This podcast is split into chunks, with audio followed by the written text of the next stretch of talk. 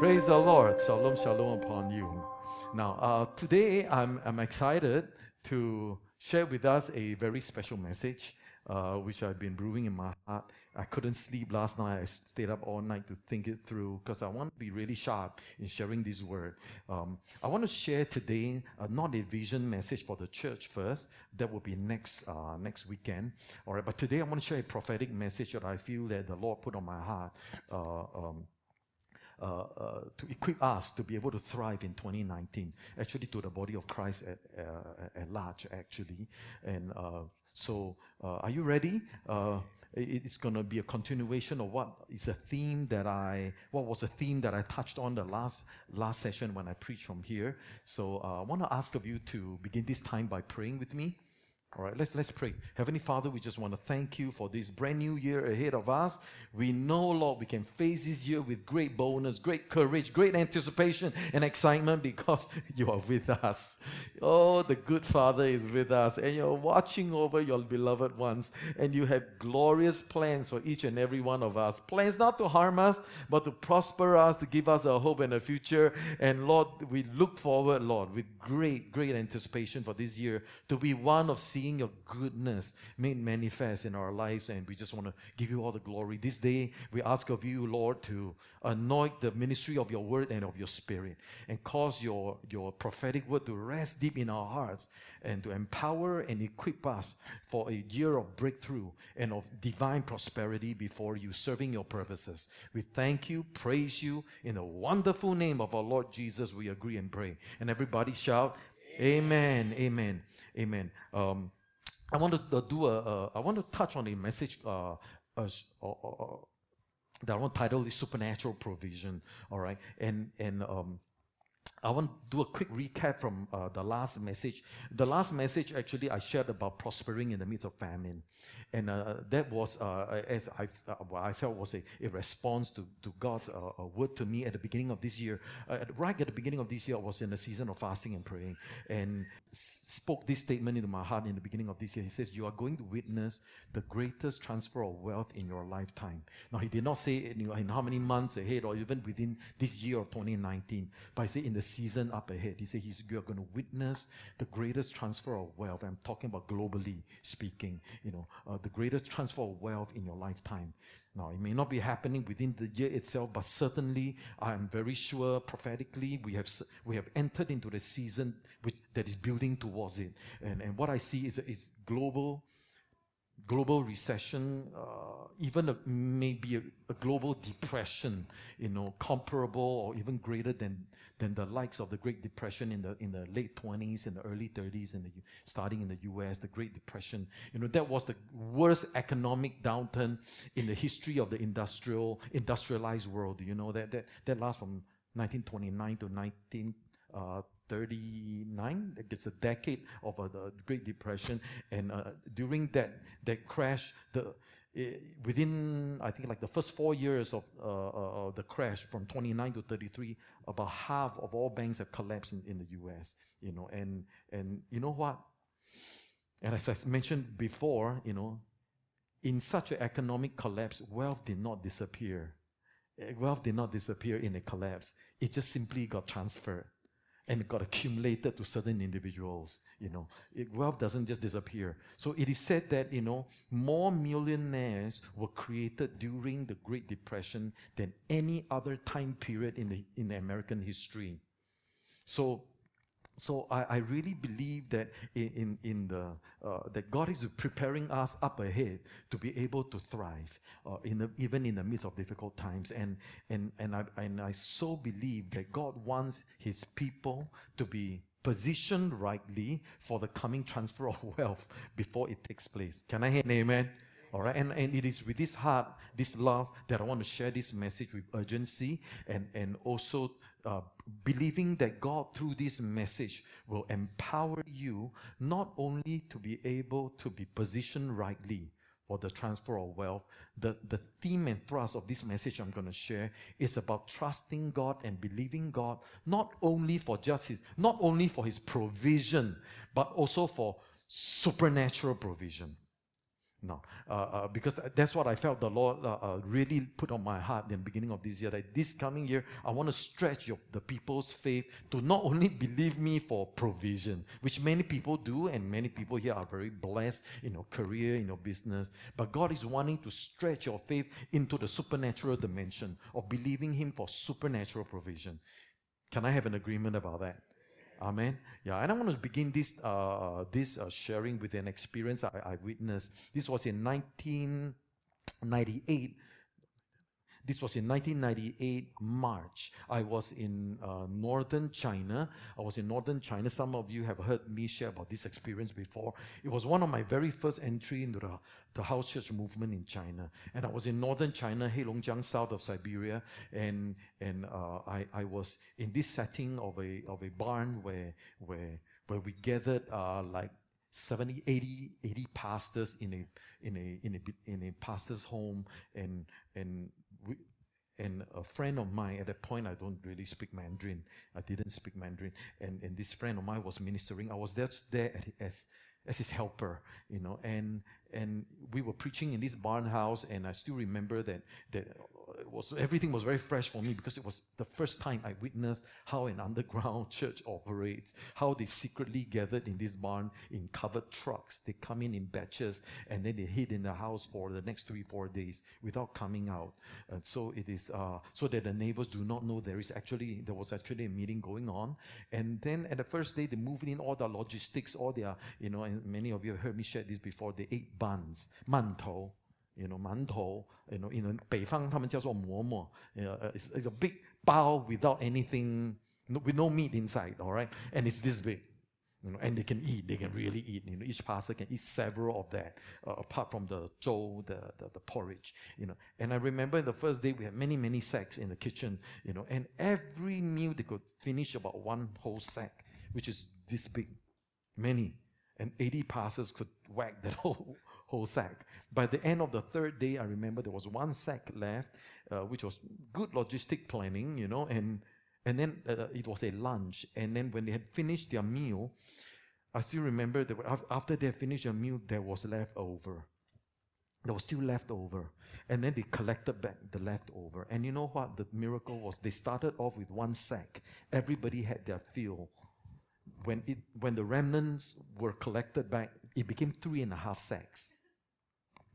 So this Singaporean boy here was like, was all like, oh, what happened? like, you know, I couldn't believe it and all that. And I was all so excited and all that. And I was asking the the the the, the lady pastor, this was the lady pastor there. Uh, um, uh, you'll hear me talk about Yoda, right? Yoda is this short little guy who's really the head of the whole network there.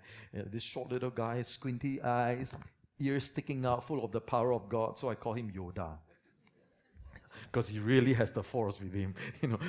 and he was his wife. I was asking, like, like how did it happen? I, I thought, I was like, you know, it was because it was my first time witnessing supernatural multiplication of food. And she looked at me like, what's like? Uh, it's quite common, you know. Yeah, she was like, it's quite common. Uh, the last time we just had a meeting, I had half a pot of half a pot of porridge left. We had 40 over pastors.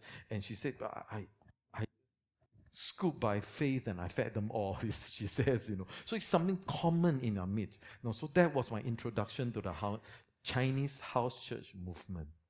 So the, to make the long story short, I have since been laboring with with them for 20 years now and have seen their journey growing you know uh, as as uh, as a as a as a church network multiplying uh, in across Heilongjiang this particular group you know across Heilongjiang. So I've had the pleasure uh, within a short time to actually move into country, into the country, uh, live there as a missionary, labored among these beautiful, lovely people, and get to witness, hear, and to come to know about many other miracles. You know, I shared about how one time uh, within this same network, they brought me to visit a, a pastor in, in his house, you know, a new believer actually. And we went to visit him. And when I walked to the house, they had like, like cucumbers all over the house, you know, cucumbers in basin, baskets, pails, bowls, you know, all around the house. It was so strange. And when, when it came in, you know, we, we sit, sit, 请坐,请坐,请坐, you know, and they sat down and, and then they, they put cucumbers in my lap just put like two, three cucumbers on my lap. And then they all sat down and they were all chomping away. You know, so like, cha, cha, you know, like, uh, okay. I've never eaten cucumber as a fruit. All right, so I was chomping on my cucumbers, you know, like being Greeks to the Greek, Roman to the Romans, you know, and um, like strange, you know. And then, and then she started, he started testifying how, oh, 感谢主, uh, praise the Lord. She says, you know, I'm, I, you know, my my cucumbers, you know, I pray for my cucumbers. This is a new believer. I say, I pray for my cucumbers. Hallelujah! And it grows six inches in a day. How's that? Any gardeners here? Have you tried laying hands? Yeah, I hope this inspires you. You know, I lay hands on my cucumbers and it grows six inches in a day. Oh, hallelujah! You know, and then they chomp away on the cucumbers. Uh, those were, were my early days of exposure to what was supernatural provision. You know, and it makes me it makes me question myself like, why do I not believe God for that? I mean, God is not limited by by by by any other factors except my faith, you know. And I and I thought I, I should be asking God to to multiply my my my supply, you know, supernaturally. This same farmers too was was uh, uh, sharing about how his horse died, you know, uh, not too long ago, months ago. And again, I remind you, it's a young believer. He said, "My horse died, and I was so sad. It was a, it was apparently a red horse. They call a red horse, which is brown, you know." And and he said, then I thought, if God could resurrect uh, uh, his son Jesus Christ, he could resurrect my horse. After all, I've got only this one horse. So he said he lay hands on his horse and well, that is a Pentecostal group. So he said, I laid my hands on the horse and just prayed in tongues. He said the horse tongue was out and was foaming and the eye was white, you know. And but he said, he said, it's so marvelous. He said, I prayed for the horse and I thought, Lord, you, you resurrected your son, you can resurrect my horse. And the horse, he said, took a deep breath and stood up and ran around uh, the backyard, you know, and said, Hallelujah, you know. And you know what? This is so strange. He says, within two weeks, my red horse changed color into a black horse.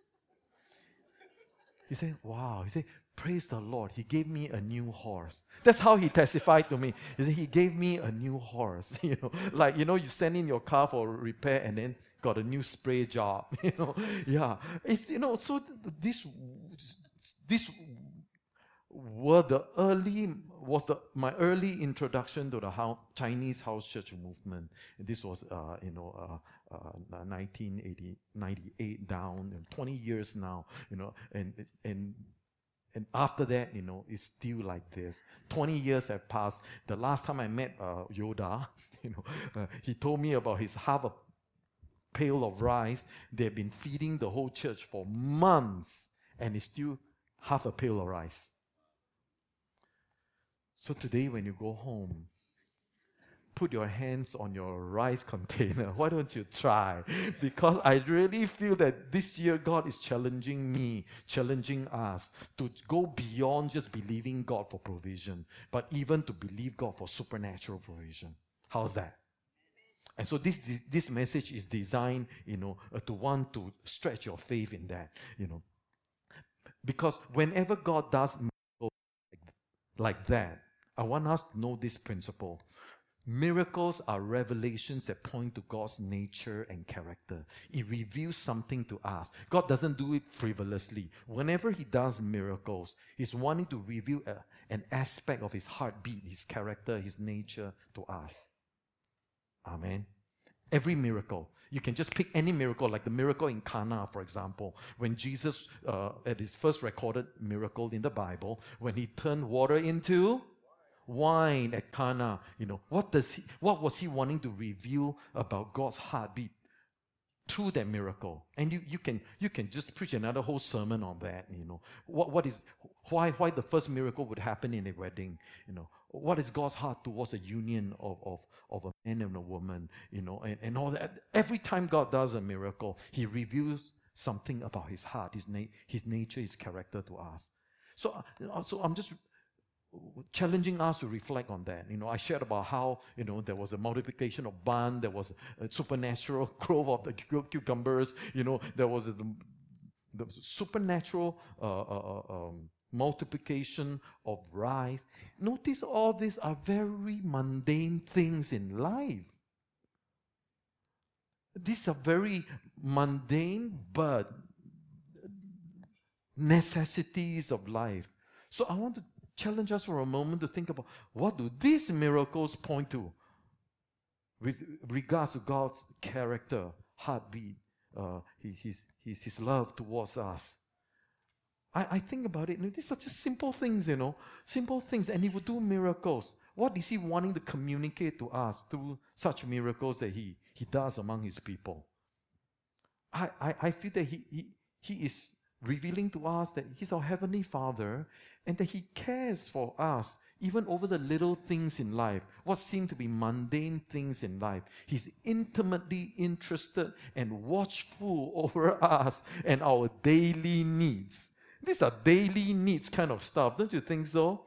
You know, no wonder, you know, Jesus, when he shared about, when he, uh, when he taught his disciples how to pray, he challenges his disciples to pray, uh, you know, beginning his prayer, to, we, do, we have to begin our prayer with just praising him as that he's our Father, hallowed be your name, you know, your kingdom come, your will be done on earth as it is in heaven. That's the premise the basis of all prayer is that God's will be done in our life, in every situation. And then the first thing we have to ask for is give us this day our daily bread. How mundane can it get?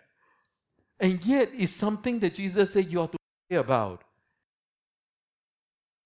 Right? Daily. We have to pray about our, our bread. This is our basics in life. So, what does it reveal to us?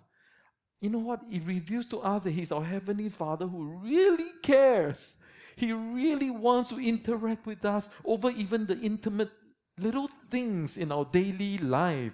He wants us to talk to Him daily. He wants to connect with us daily. He wants to be part of our littlest needs in life. He wants to bring about even, even supernatural provision you know, to our everyday life and, in, and, the, and the littlest needs in life. He wants to bring about supernatural provision to us.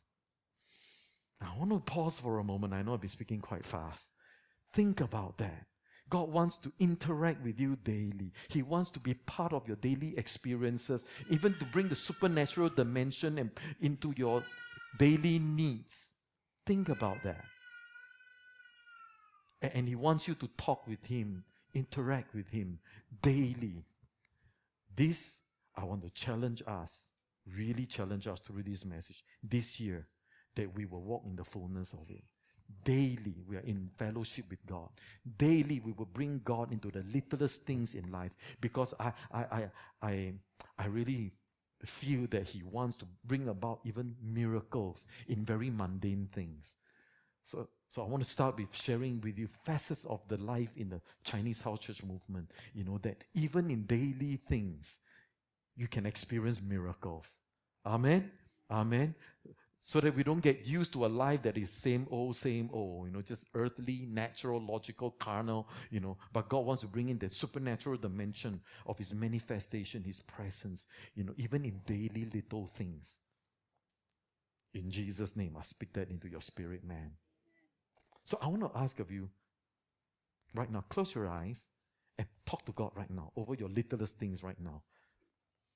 Thank God, every day, you know, Lord, I want to bring you into my life. Sorry that I've been neglecting you. I've not been talking with you. I've not been, I've not been aware of your presence with me. So Lord, I commit this day into your hand. And in 2019, every day I want to interact with you. I want to bring you into littlest things in my life, in my work, in my in my office, in my home, over my children. Lord, every day you ask of me to to to boldly ask you for the provision of my daily bread. So, Lord, I, I, I, will. I will come to you to ask you for your supernatural touch upon my work. Would you, would you imbue me with, with wisdom from on high? Would you put your hand upon my children? Would, would you protect my little ones? Would you grant them favor in the school? And just daily, daily bring God into every arena of our life.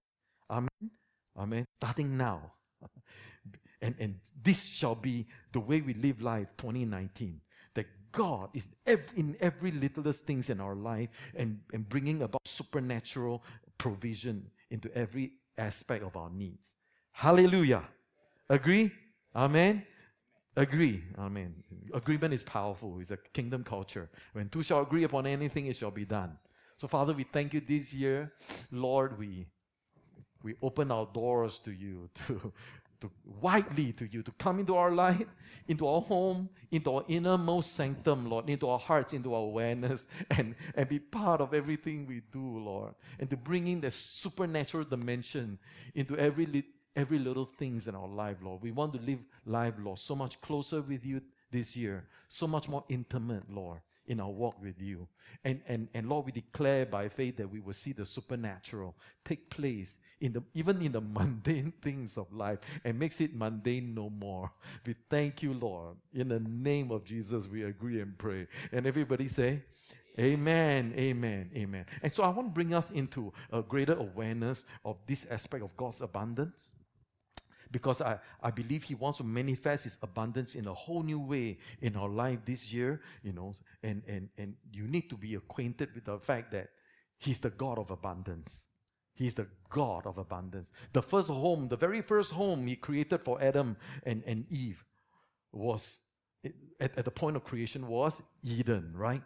And you know, Eden is a, was a place of, of such lavish provision beyond what Adam and Eve could use, could exhaust. Eden was a place of such lavish provision. Eden actually means pleasure, pleasure, signifying that it is a home created not just for Adam's mere survival, but for him to enjoy rich pleasure and provision and abundance.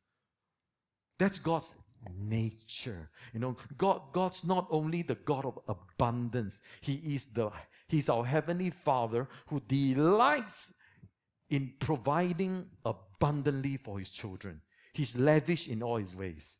He is. And I want you to, to have new light and revelation of, of God's nature of great abundance, of great lavish generosity, it is his nature.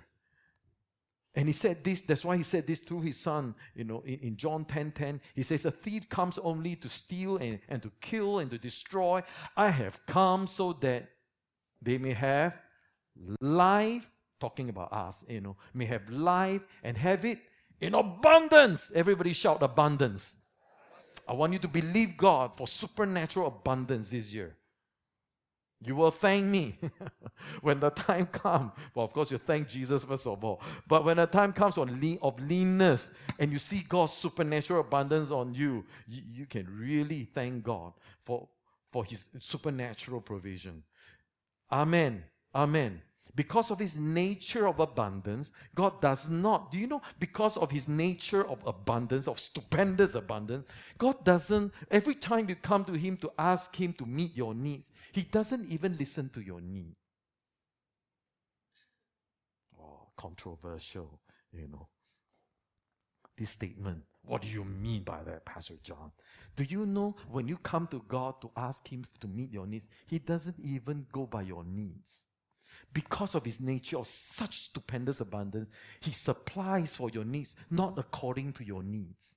It's according to his riches in glory by Christ Jesus. That's what he says in his word. Philippians 4 19 says, God will supply, and I speak this into your spirit, man. God will supply all your needs according to his riches, not according to your needs. Because if he if he supplies according to your needs, it means just gum gum, you know, just enough, you know, to meet and, and help you tide over. That's not his, his nature. He's just too generous for that. So when you come to him for a need to be met, he doesn't base it on his needs. He blesses you, provides for you, supply for you according to his riches in glory in Christ Jesus. Now let that sink into your heart. No wonder every time God supplies, you know what? Even though your prayer may be like, Lord, please help me pay my rental this month, you know, God gives you for the next three years or something. I mean, you know, he's just it, it's his nature. That's why whenever God supply, it's always abundantly beyond all that we can ask or think. Because it's not based on your needs, it's based on his riches in, in glory but in Christ Jesus. And you know what? He's very rich. the one who created the whole universe, the one who owns the cattle on a thousand hills and on of the hills also. He owns them all, you know, and on the of the whole planet that the hills sit on. You know. And he when he when he supplies for your need, it's abundantly, above all, exceedingly abundantly, uh, which some versions say exceedingly, some versions say far more abundantly, beyond all that we can ask or even think because it's according to His power, not according to our power, that He works to bring about that richness of supply. That's our God. Amen. And I want you to meditate on these words because this year is going to be a great blessing to you. It's going to be a great blessing to you. When God provides for His children, He always gives the best. He doesn't stinge on His children. He doesn't stinge on His children. And you see this manifested in Every time he blesses, for example, uh, uh, five loaves, two fish, he doesn't just give enough, it's more than enough. you know, Jesus is so beautiful. He's so beautiful. You know, he's so abundant. He is so rich, but yet he's not wasteful. He picks up the remnants, bring home for your family. You know, he's so rich, but he's not wasteful. He's such a balanced individual. You know, he's so glorious in all his ways. When when he uh, when he uh, when he when he changed or turned water into wine in Cana, like I mentioned just now, he didn't just give them a airline wine. you know, just just suffices to uh, uh, uh, uh, stave off the embarrassment for the for the wedding couple. In their culture, to run out of wine in your wedding is a very embarrassing thing. It means you cannot afford to get married and you want to get married. You know, so but Jesus, when he turned the water into wine, he didn't give them just a cheap house pour. You know, I mean, just to save them, uh, just to save them from the embarrassment. He gave them the best that the wedding could have. And people were so stunned. Why do you give this such good wine, David, at the end? You know, yeah, that's our Lord. That's our God. And today I want to, by the grace of God, stretch your faith to believe Him for such stupendous abundance, such supernatural provision for your life, for your children, for your household. Even if you're here today and you say, but I'm satisfied. You know, you're one of those that you're not really asking God for more. You're satisfied where you are in your job and, and, and, and happy with what you have. Well, I'm still challenging you to stretch your faith. Why don't you ask God for more so that you can be a greater blessing? You can give more you can be a greater channel of blessing, you know, for many more other people to experience God's and God's generosity and lavish goodness through your life. I want to challenge your faith to be eh, to be willing and expectant to steward over more for God's glory and purpose. Can I hear an amen for that? Amen. Because God wants to stretch our faith. It is His nature. It is His nature. And I'm bringing to to God's name. What, what's in a name? For, for Hebrews, you, you do know that. I've shared this couple of times before. For Hebrew people, they're very mindful about names. It, you know, in their culture, they know that names describe a person, total being, his, his character, calling, destiny. Jewish people do not hurry to name their children, even when they have a new baby in the house because they are they're mindful to want to seek God to understand what is the calling of this child before they name the child according to their calling. That's why sometimes their their name can be a little strange, you know.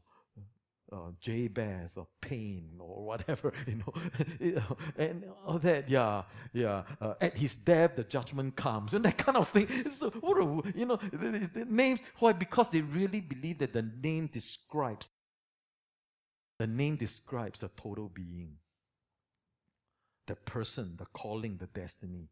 And you know what? One of God's name that He gave Himself is Jehovah Jireh. Actually, a more accurate transliteration from Hebrew is Yahweh Yireh. What Yahweh Yireh? you can find this in Genesis 22, verse 14. That was what Abraham proclaimed or at that point, Abram, when he was going, oh, at the time he was already Abraham, uh, he was gonna gonna sacrifice his son Isaac, and God provided a ram caught in the thicket, and he had a fresh new revelation of another aspect of God.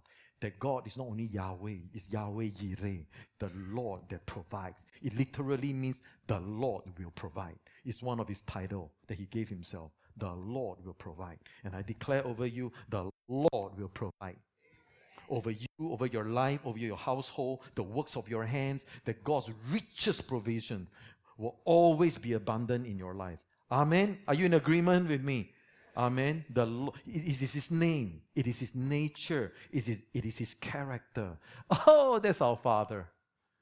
That's our Heavenly Father, Yahweh Yireh, the Lord who provides, will provide. The Lord will provide. And so, because of that nature, you know, you can see multiple examples of, of supernatural supply in, in the scripture.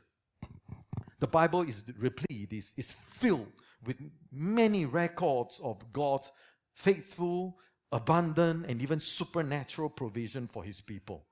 I'm sure you, you've read many, many of them. I mean, let, us take, for example, the, the journey and experiences of the Israelites coming out of Egypt. Wow. God brought forth water from the rocks. Now that's supernatural. Then God brought down manna from the sky. That is supernatural. And when they needed, when, when they wanted meat, the taste of meat, God brought in the, the quails from the desert, you know, just, just fly in to, to feed them, feed the children of Israel. Now that all those are supernatural provision. So I want you to let this sink into your heart. How would, how would supernatural provision look like in my life right now? Because God's going to challenge every one of us. Believe Him for more much more to be steward over for his glory and purpose. Amen. Amen. Not just same old, same old. The year, this is a year that God is wanting to bring about supernatural provision. How about ravens that brought meat? First Kings 17 uh, to the prophet Elijah at the brook Cherith. Raven don't bring meat to people, they take meat from people. right?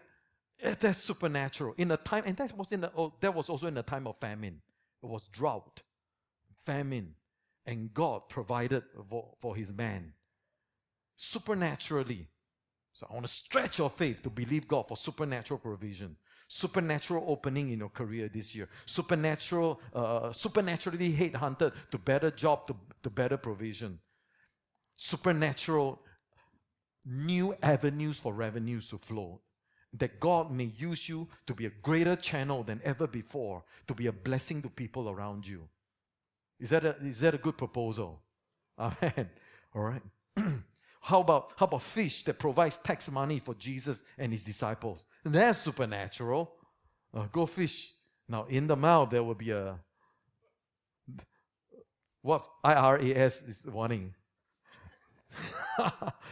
I, I like to go fish for a turtle in the reservoir and see if it gives me my tax return, you know,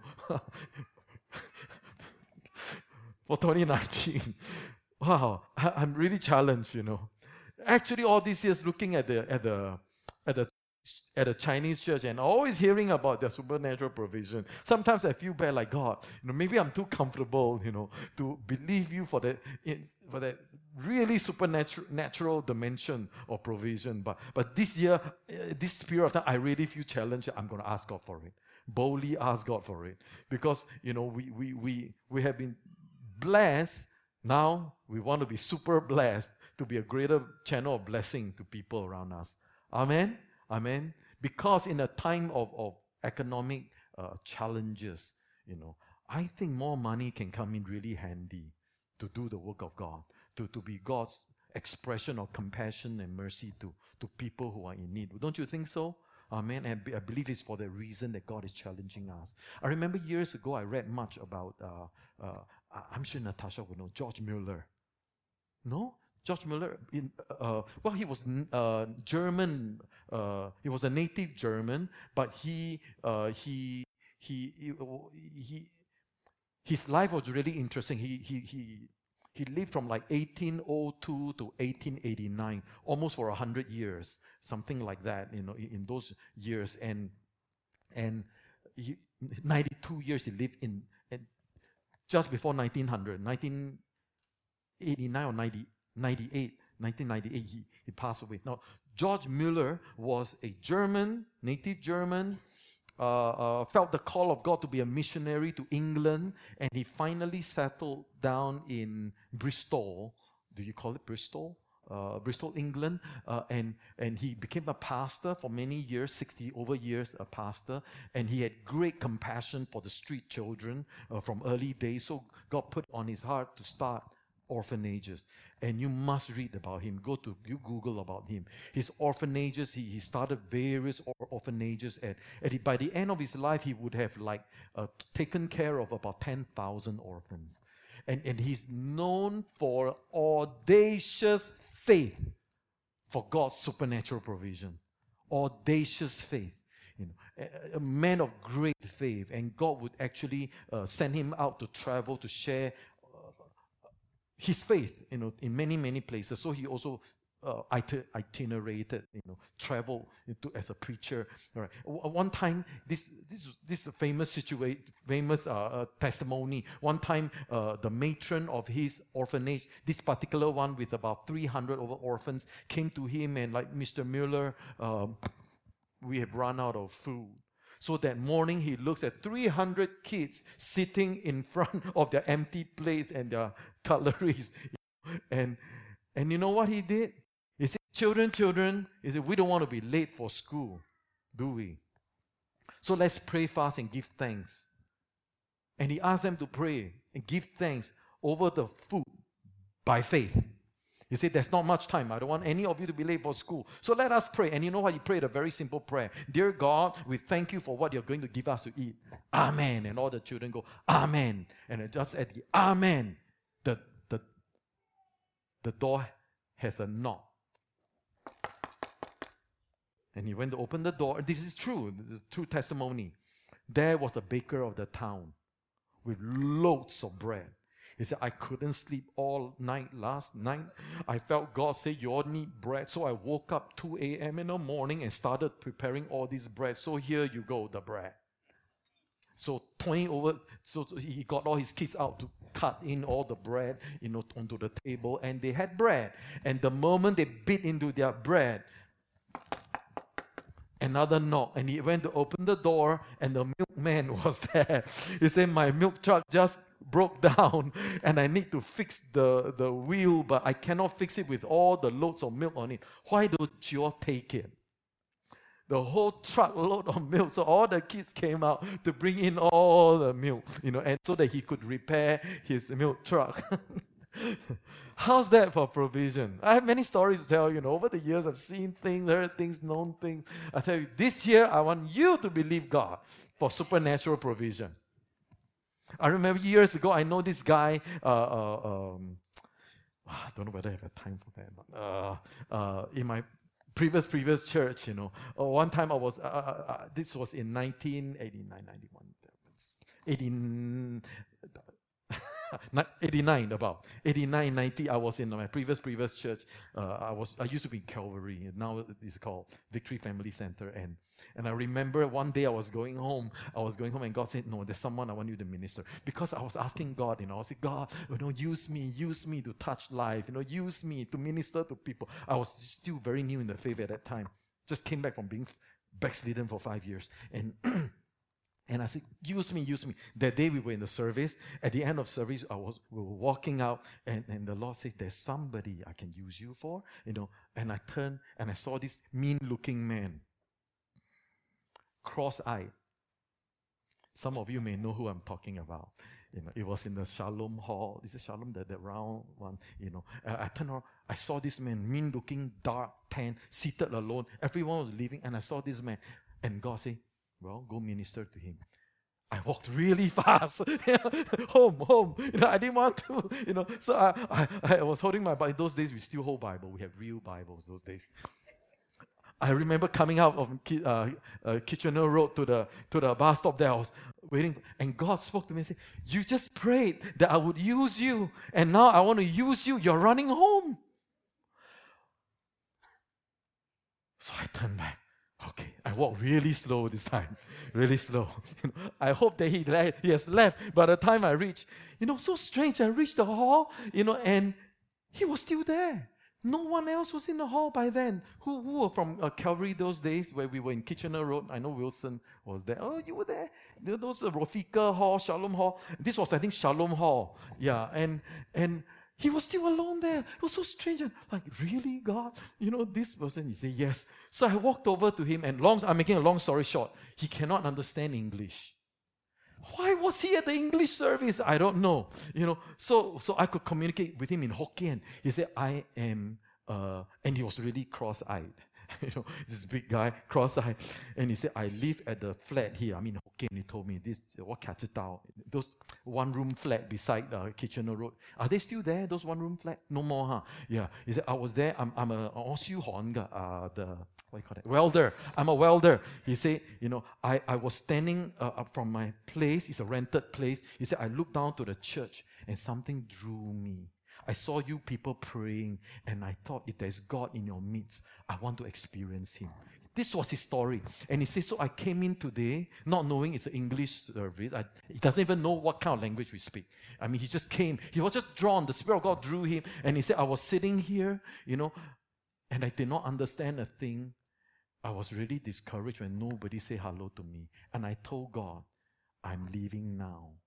If no one come to introduce you to me. And that's when you came back. yes. So you know what? In Hokkien, I led him to the Lord. He was such a testimony. He, he, the Lord told him to continue to come to the English congregation. He could hear God. And he grew in the within two years he could speak English you know, I just listen and ask people. And he, you know what, his life was so gloriously saved, transformed, and within like two years, uh, he three years within two and a half years he he, he found love with a Malaysian uh, Malaysian nurse uh, working in Singapore. Uh, of course nurse is educated you know got married. It was so glorious. But what the testimony I want to get to was this. He had such simple faith to believe God for provision. And so when he got married you know uh, um, uh, they bought their first place a little HDB flat. And you know what he prayed for everything he needed he prayed for literally everything he needed. So when he held a housewarming party, when we came to his house, you know what? Everything that was supernaturally supplied, he had a tag God bless. God bless, God bless. From the bulb to the lamp to the oven to the sofa, everything he prayed in, he didn't buy a thing. And he said, for even for the housewarming party, because it's so strange, but it looked very eclectic, I must say. You know what I mean? Like all kinds of colors and different things. But he was so happy. He, his, at his housewarming, he said, Look at all these, all these, all God bless. It's all God bless. You know, he speaks simple English, you know. And he said, even for the housewarming, he said, I needed drinks, I needed fruits. So I prayed. And last night, at least two person appeared at my door you know, and I heard sound. One of them was a, a, someone placed a box there and walked, and he saw, and he went to open the door and got that person to come back. That person drove from KL. Felt led to the Lord gave him an address. He drove from KL with a box of uh, box drinks, fruits, and all that to come to his place, put it outside his house, and walked off that guy is blessed, I'm telling you. Someone who can obey God like that, you know. And at least two person came to put food that he needed outside his house for the housewarming specifically. Check that out. Now that is supernatural provision. I was so challenged. You know, such simple faith. Well, still cross-eyed. But he said, God bless me with everything. God bless me. Hallelujah. You know, he said, even the drink you're drinking now, you know. And I gave him an oven. We all prayed and we all gave different things. And so even my oven there, he has a God bless, the sticker, everything. Oh. I'm challenging us for supernatural provision this year. Don't just operate in the same old, same old. God wants to stretch your faith. Can I hear an amen from you? I tell you, God wants to stretch us, use us for, for greater blessing. Amen. Let's learn from George Mueller. Let's learn from, from, from them how, how, how can God give us supernatural provision. You know, in the last, uh, my last session, I preached a message on prospering. Uh, uh, uh, uh even in the midst of uh, famine, you know, I want to reiterate that again. That's supernatural provision. There's provision in the midst of famine, and the, actually, the Bible has multiple examples. You know, we covered last in the last session uh, about Isaac, right? Isaac, remember in the last session, Isaac sowed at a time of famine, but he took instruction from the Lord. He tried to copy daddy Abraham to go down to Egypt like what eh, daddy did or Abraham did in his famine of his days. But God stopped him halfway before he crossed the Sinai desert. He said, You, for you, you stay here in Gerar. I will, I will bless you here. You will sow here. Basically, God gave him instruction. You will invest here. I'm with you to bless you. He took instruction, he obeyed, he sowed, and he prospered. A hundred times, that is 10,000%. Imagine within that year, within that year, all right? And, and, and I want to remind you that is supernatural provision. That is during a time of economic downturn, extreme economic downturn. Now, how about uh, uh, uh, uh Elijah? We mentioned Elijah. You all know about Elijah and the widow? I'm going to just, just be, yeah, just give you a panoramic view, right? Elijah, during the time of famine, drought, three over years, right? God told him, For you, I'll provide for you at the brook Cherith. He went to the brook, brook Cherith. It's a brook. God provided water. God provided the ravens to bring uh, uh, um, uh, the food to him. And he, he, he was there for a season of time. And then the brook ran dry. And then God spoke to him very specifically Get up, go to Zarephath that belongs to Sidon, and stay there. Look, I have commanded a woman who is a widow to provide for you there. And what happened was that he, when he arrived, uh, obeying God's instruction, he met a widow that was really needy. She had only a little bit of flour, a little bit of oil left. That was to be her last meal. Her plan was to make the last meal, eat it with her son, and wait to die. That was their grand plan. Now you got you got you got uh, uh, Elijah coming to her and say, "Oh, I see. So you got your last meal. Give it to me." now you think about it. All you mothers, what would you do? You have your own, ch- your only child with you. You got your last meal, and this man came up to you and say, "Uh, give me, give me first. What would you do? Let's see. You know, I mean, as a mother, you know, the instinct of a mother. Think about it. And yet, Bible records that she actually did that. That's radical. She actually made it into a pancake of sort, you know, and gave it to Elijah. And you know what? What was the outcome of it?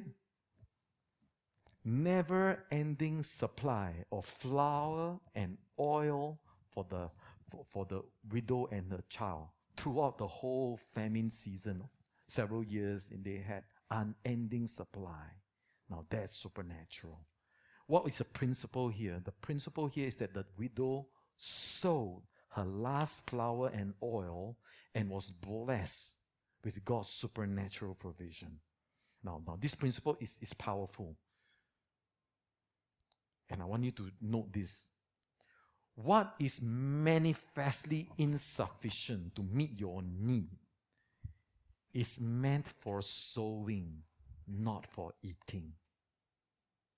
Now, they could have eaten that last meal and really starved to death. But what she did instead was she sowed it and she didn't die. And she had God's supernatural provision Many a times I meet Christians, you know, who are in debt, who are in financial difficulties, and and there's or, or maybe in the midst of bankruptcy, and they're still making payments, their repayments, installments, and all that.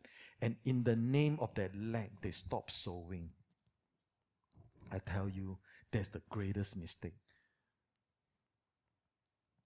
Because what is manifestly insufficient to meet your needs anyway is really meant by God for you to sow, not to eat. If you just eat it, all you reap is a burp. Instead of a breakthrough.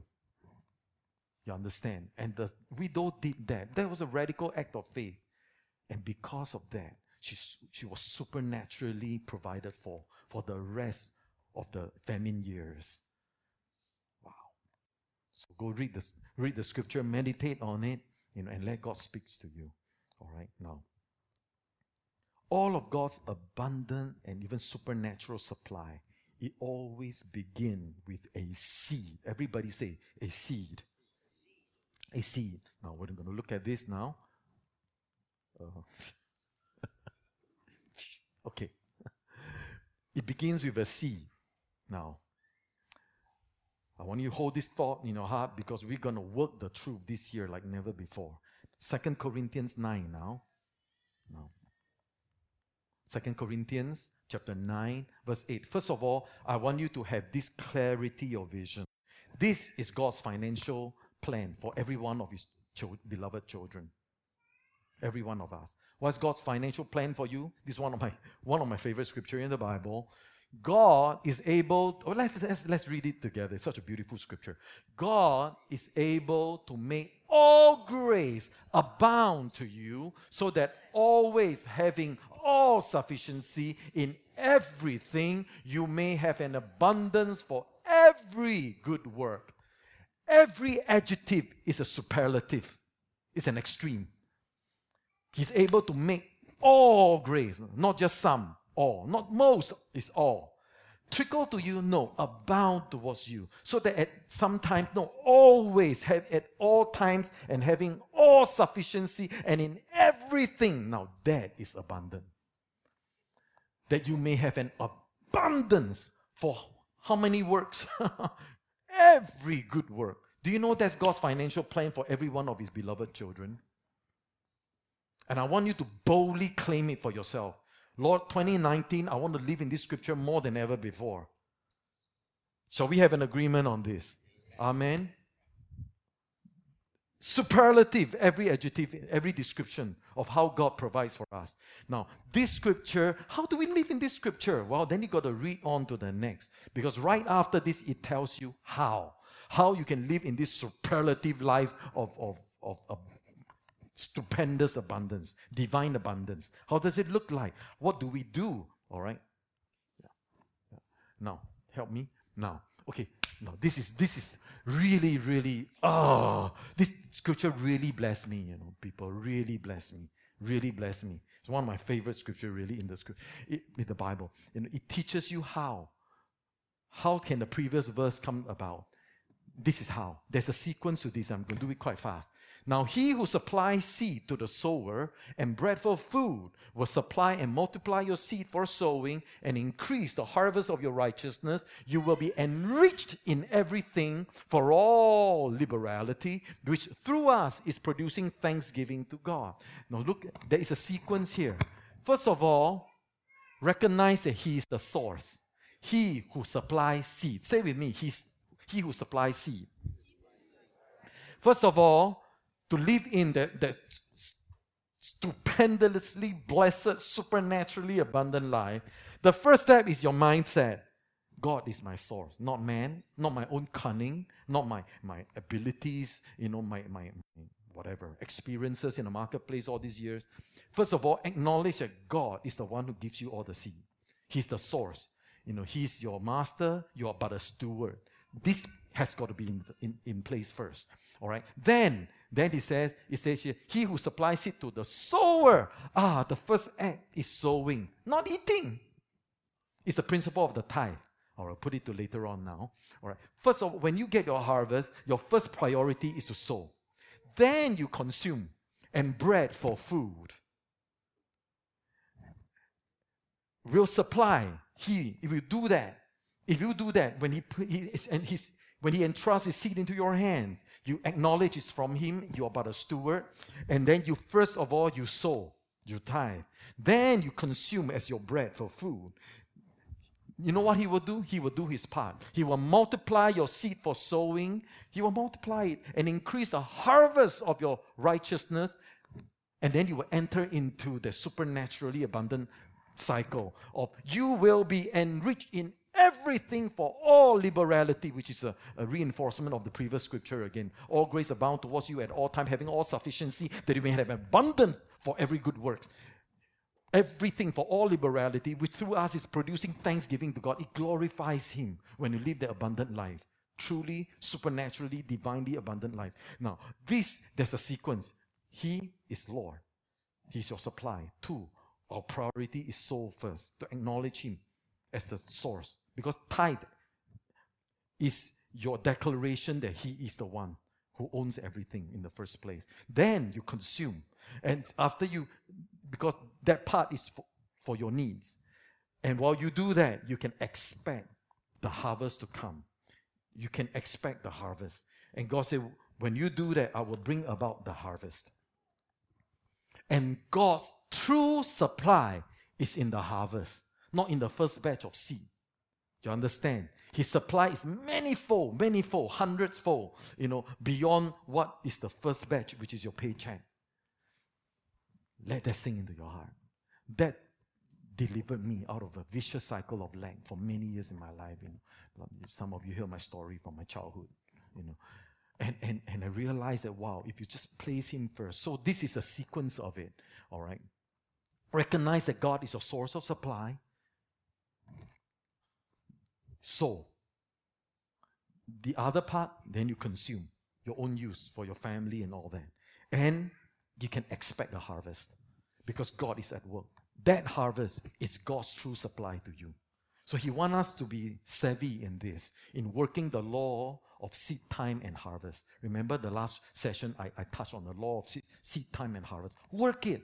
Work it for your for your blessing. God gave it to us, and He wants us to have the have the uh, uh, uh, the, the faith and the revelation to work it to our advantage.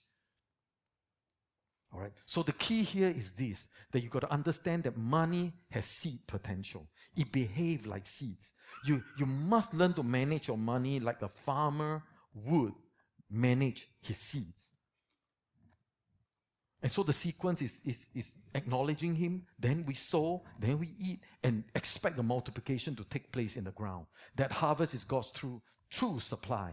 And so notice that the first thing to do with the seed is really to set aside the portion to, to honor God and acknowledge that He's the source. I remember one time going to a farmer's house, you know, uh, uh, uh, and, and, and he has sacks and sacks. This was already after the harvest, late autumn, and all his wheat are already in uh, wheat, 大麦,大豆, soya bean, 大米, rice, 玉米, corn. Okay, so four main crops of uh, northern China, and he already got all insects ready to sell, you know. And he said, oh, he said, praise God, it's been a year of abundance. And, and, and then I saw a basket, a low basket, beautiful golden corn on the side of the house. I said, so if those are for sale, is that for eating for your family? Oh, no, no, no.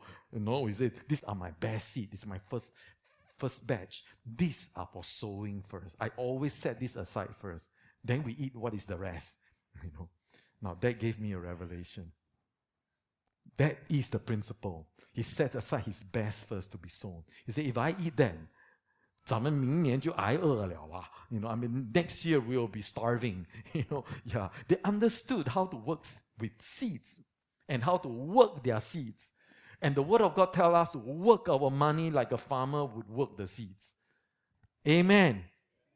And God, God will see to it that you will never be in lack. Never be in lack. And if you are not consistent in your sowing, you will not be consistent in your harvest. It's simple as that. So if, if you if you sow only sporadically, you, you will harvest sporadically. Ask the farmers. So some Christians are some Christians say poor because they've been eating up the seeds meant for sowing. they've been eating it. So all they can harness is a is a burp, not a harvest. How sad. And so they get stuck in a vicious uh, cycle of, of poverty. Amen. If you never operated in verse 10, you cannot enter into the divine abundance, cycle of divine abundance in verse 11. You know, that, that all liberality having all sufficiency for every good works at all times, for every eh, eh, eh, with all grace abounding towards us. That's superlative. So God wants you to work money that way. Know that money has seed potential. Know that when you have a need, God wants you to think seed. I have a need. Now God wants me to think seed. If I need to get married, I need this. Oh, I better sow now. If I want to start the venture, I, I need capital. I better sow now. Because every time you have a need, God wants you to think seed. Because that's how He functioned. Do you know when God wants a whole generation of children, He sowed His Son? That is thinking seed. I tell you the truth, unless a kernel of wheat falls to the ground and dies, it remains only a single seed. But if it dies, it produces many seeds. You know, that's actually referring to Christ and his death that brought about you and me today. When God wants a, a whole generation of sons and daughters, he sowed his only begotten, Jesus Christ. Think about that. So God meets your needs through the harvest from your seed. That's why I said in the last session, you know, when God said in the book of Malachi, you know, He said, I will pour out, test me in this, tithe and test me in this. If I would open the windows of heaven and pour out a blessing that you cannot contain, it refers to His blessing like rain. And I said in the last session, if you do, did not put seeds into the ground, never mind about the pouring out of rain, all you get is muddy ground. Nothing for God to work with to bring about the harvest for you. Amen. Amen. And that is the principle of the tithe. All right. The principle of the tithe is this putting God first. It's a declaration that God, you're, you're first. So when I take my supply, I say, I acknowledge it's from you, and this is yours. And by declaring that, you know, you're, de- you're declaring to the powers of the air, you know, and the principalities and powers, you are not going to touch my property because my property belongs to God. That's the principle of the tithe. Tithing is a practice of acknowledging that everything we have comes from God. And so we return to Him a minimum of 10% to say, Lord, you are Lord over everything that I have, and the enemy cannot take anything from me. And I want to thank you. Thank you that you, you supply so abundantly for my life. And in return, God said, I will bless you. I will bless you with supernatural protection of your asset, the, the multiplication of your income. That's what He said. Malachi 3, verse 10 Bring the whole tithe into the storehouse so that there may be food in my house, and test me now in this. Just now, Chi quoted from this scripture. Says the Lord of hosts, if I will not open for you the windows of heaven and pour out for you a blessing until it overflows. Then, not just that, he's not just he will pour out his, his, his anointing on your land, uh, his blessing on your asset to multiply it. He said, I will rebuke the devourer for you so that it will not destroy the fruits of the ground, nor will your vine in the field cast his grapes, says a Lord of hosts. All the nations will call you blessed. That will be the divine outcome. They will call you blessed, and you shall be a delightful land, says the Lord of hosts.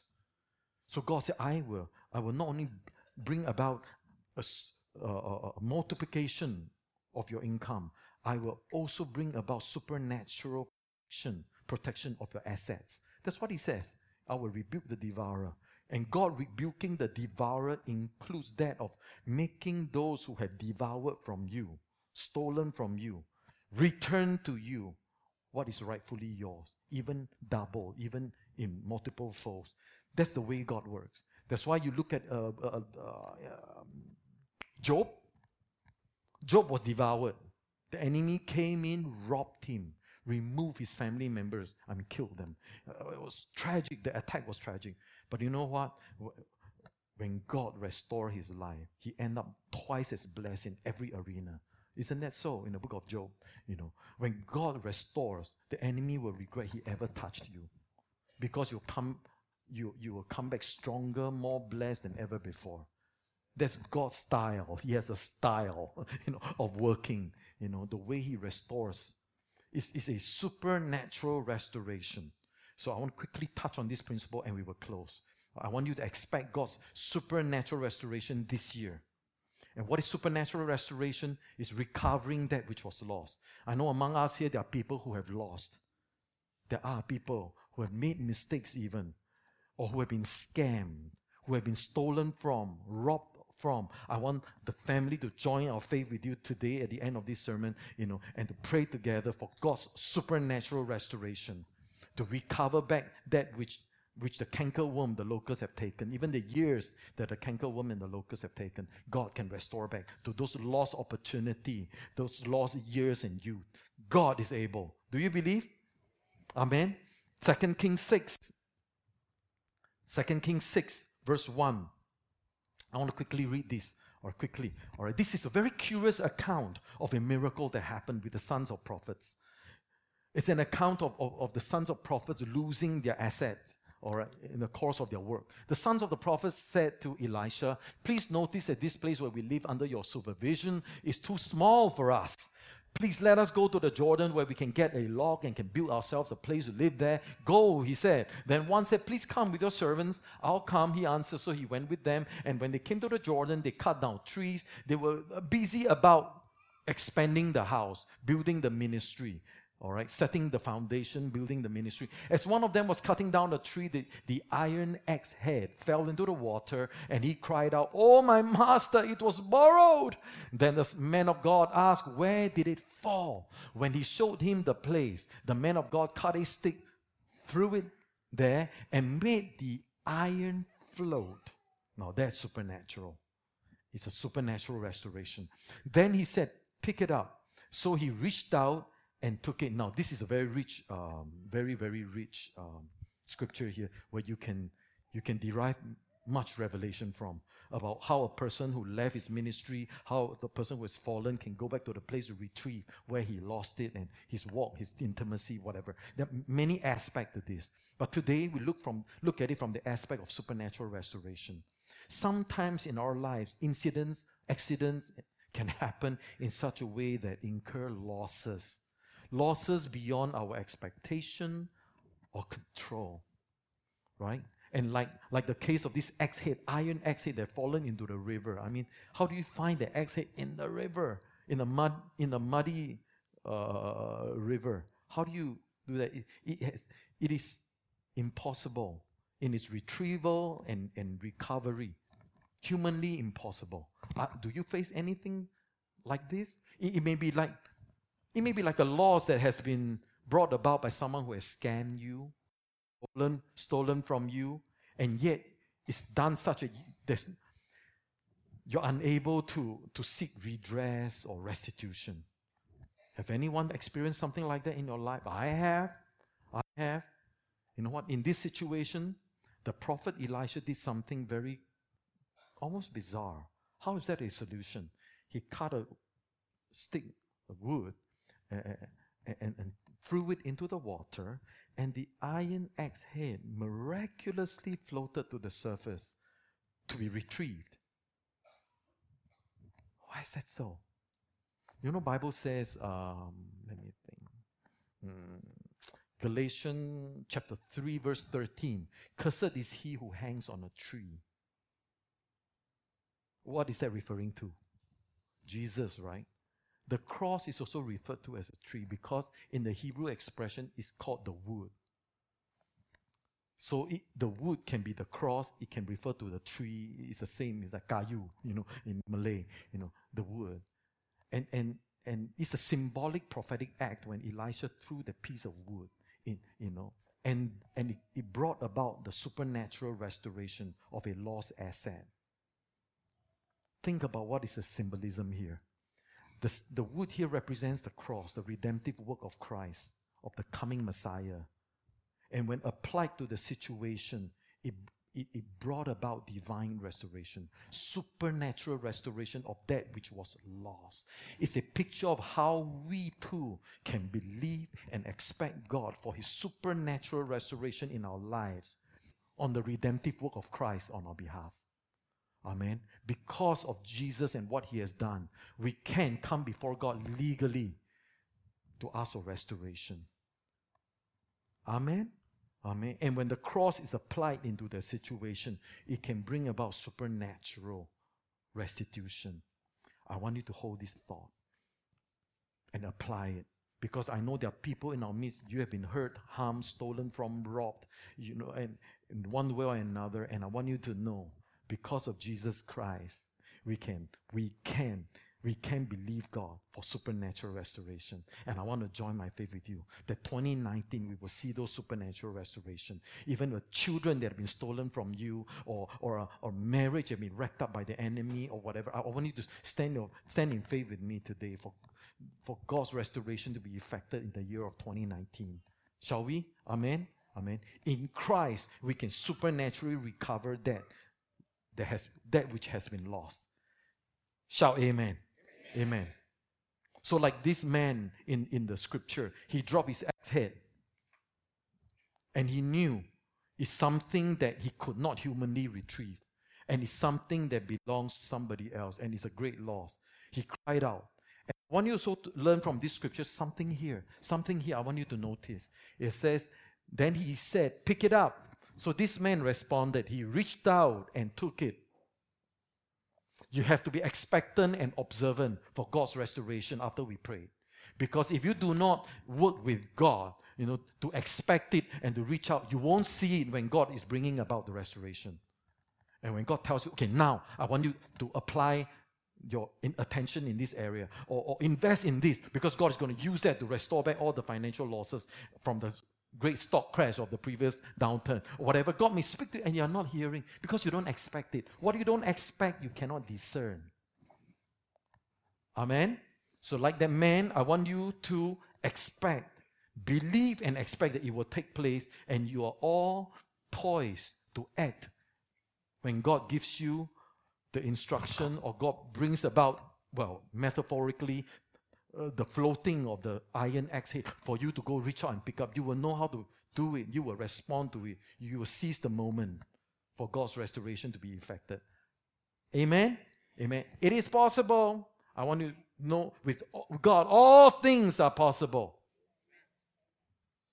I remember a few years ago, one of my main uh, uh, key partner from Inner Mongolia, uh, my key, his wife was telling me this story. She she went with another sister to another province to preach, to minister, and and and she on the trip she wore something special to her. It was a very it's a scarf uh, uh, that is very precious to her, given to her by an auntie she loved and who has passed on. And, and there's a lot of sentimental value with that scarf. And that trip, she decided to wear that scarf. And she said on the, and, uh, on the trip, on the way back, they were having like a pit stop, you know, like stop by to pick up something, to do something.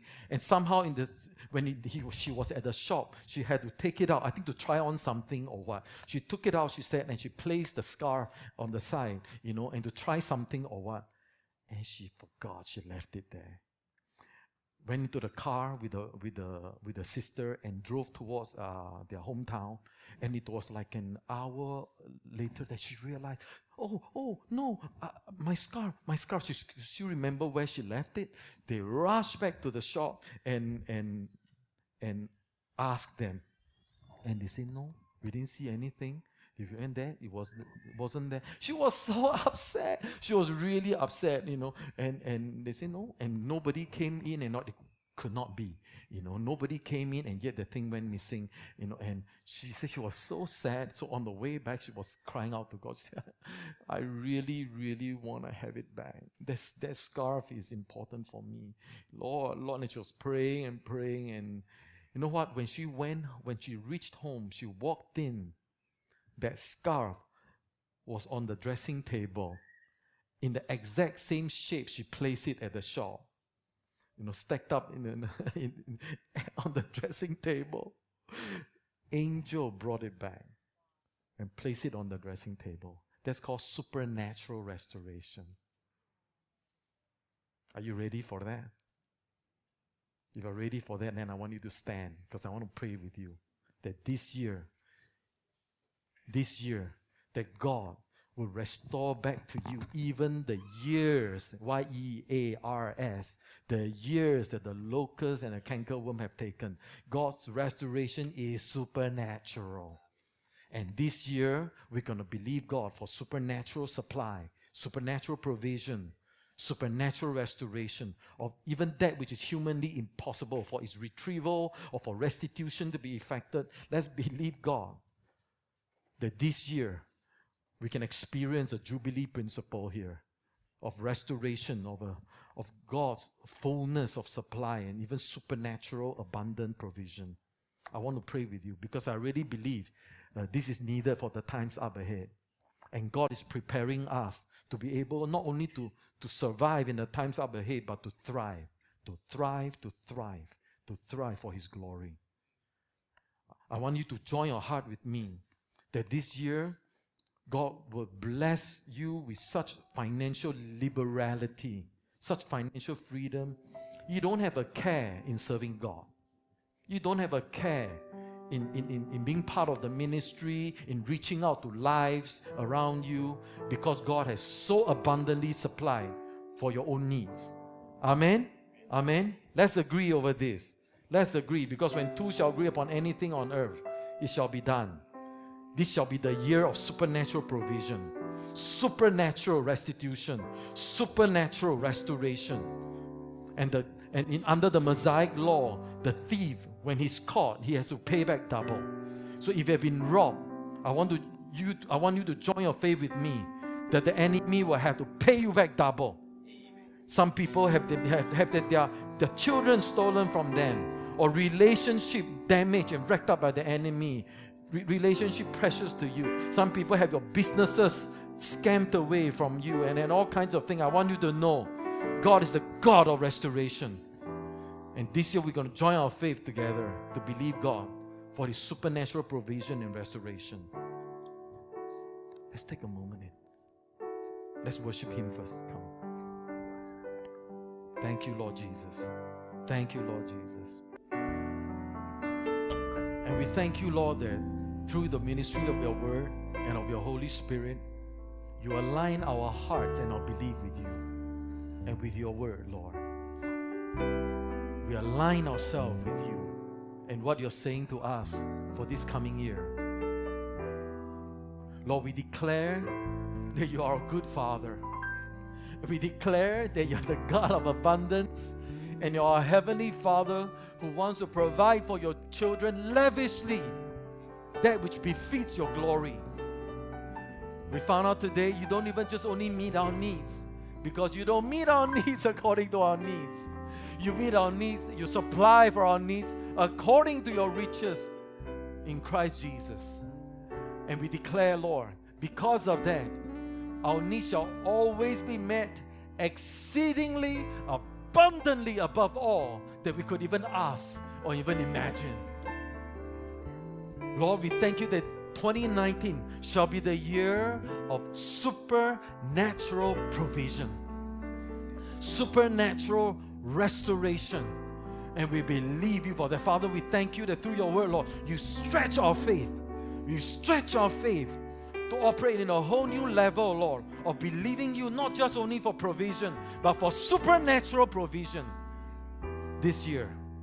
So, Lord, we ask of you boldly for your touch to be upon your children, your supernatural favor to rest upon the works of our hands, upon every enterprise that's represented here, every business, every work, every career. That your wisdom, your favor abound towards us, Lord.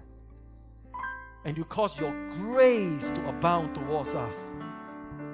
That at all times, with all sufficiency, we shall always have an abundance for every good work. So, Lord, this year we ask of you to use us, Lord, to be and, and, equip us, Lord, to be greater channels of blessing to other people, people around us, more than ever before, Lord. To be a greater blessing more than ever before. That even in, in difficult times, Lord, we shall be your light, your light of generosity, your, your, your revelation of compassion, Lord. And you will use us, Lord, to cause even kings to be drawn to the likeness of your glory in our life, to the brightness of your glory in our life, in, in our walk. Thank you, Father. We thank you, Lord. Thank you, Lord, for your word spoken to us today. And we, as a church family, believe you in unity of faith, Lord, for this to come to pass this year. So, Lord, I speak breakthrough, breakthrough, breakthrough, breakthrough upon every person in this house. Breakthrough financially, breakthrough in the stewardship of, of true riches, Lord, not just worldly wealth. Breakthrough, Lord, in our life and work before you in every aspect. That you may use us, Lord, to reach out even in difficult times when people are crying out for an answer to their to their to their challenges and problems, crying out for help in the midst of their lack. Lord, you can use us, Lord. Use us to reveal Christ to them in very practical ways, to reveal your love, your compassion towards them. Thank you, Lord. Thank you, Lord, for enlarging us, for increasing our faith. Thank you, Lord, for using us, Lord, to reveal your glory to our generation for such a time as this. We thank you, we agree upon this, and we receive by faith what you have spoken over us in the name of our Lord Jesus.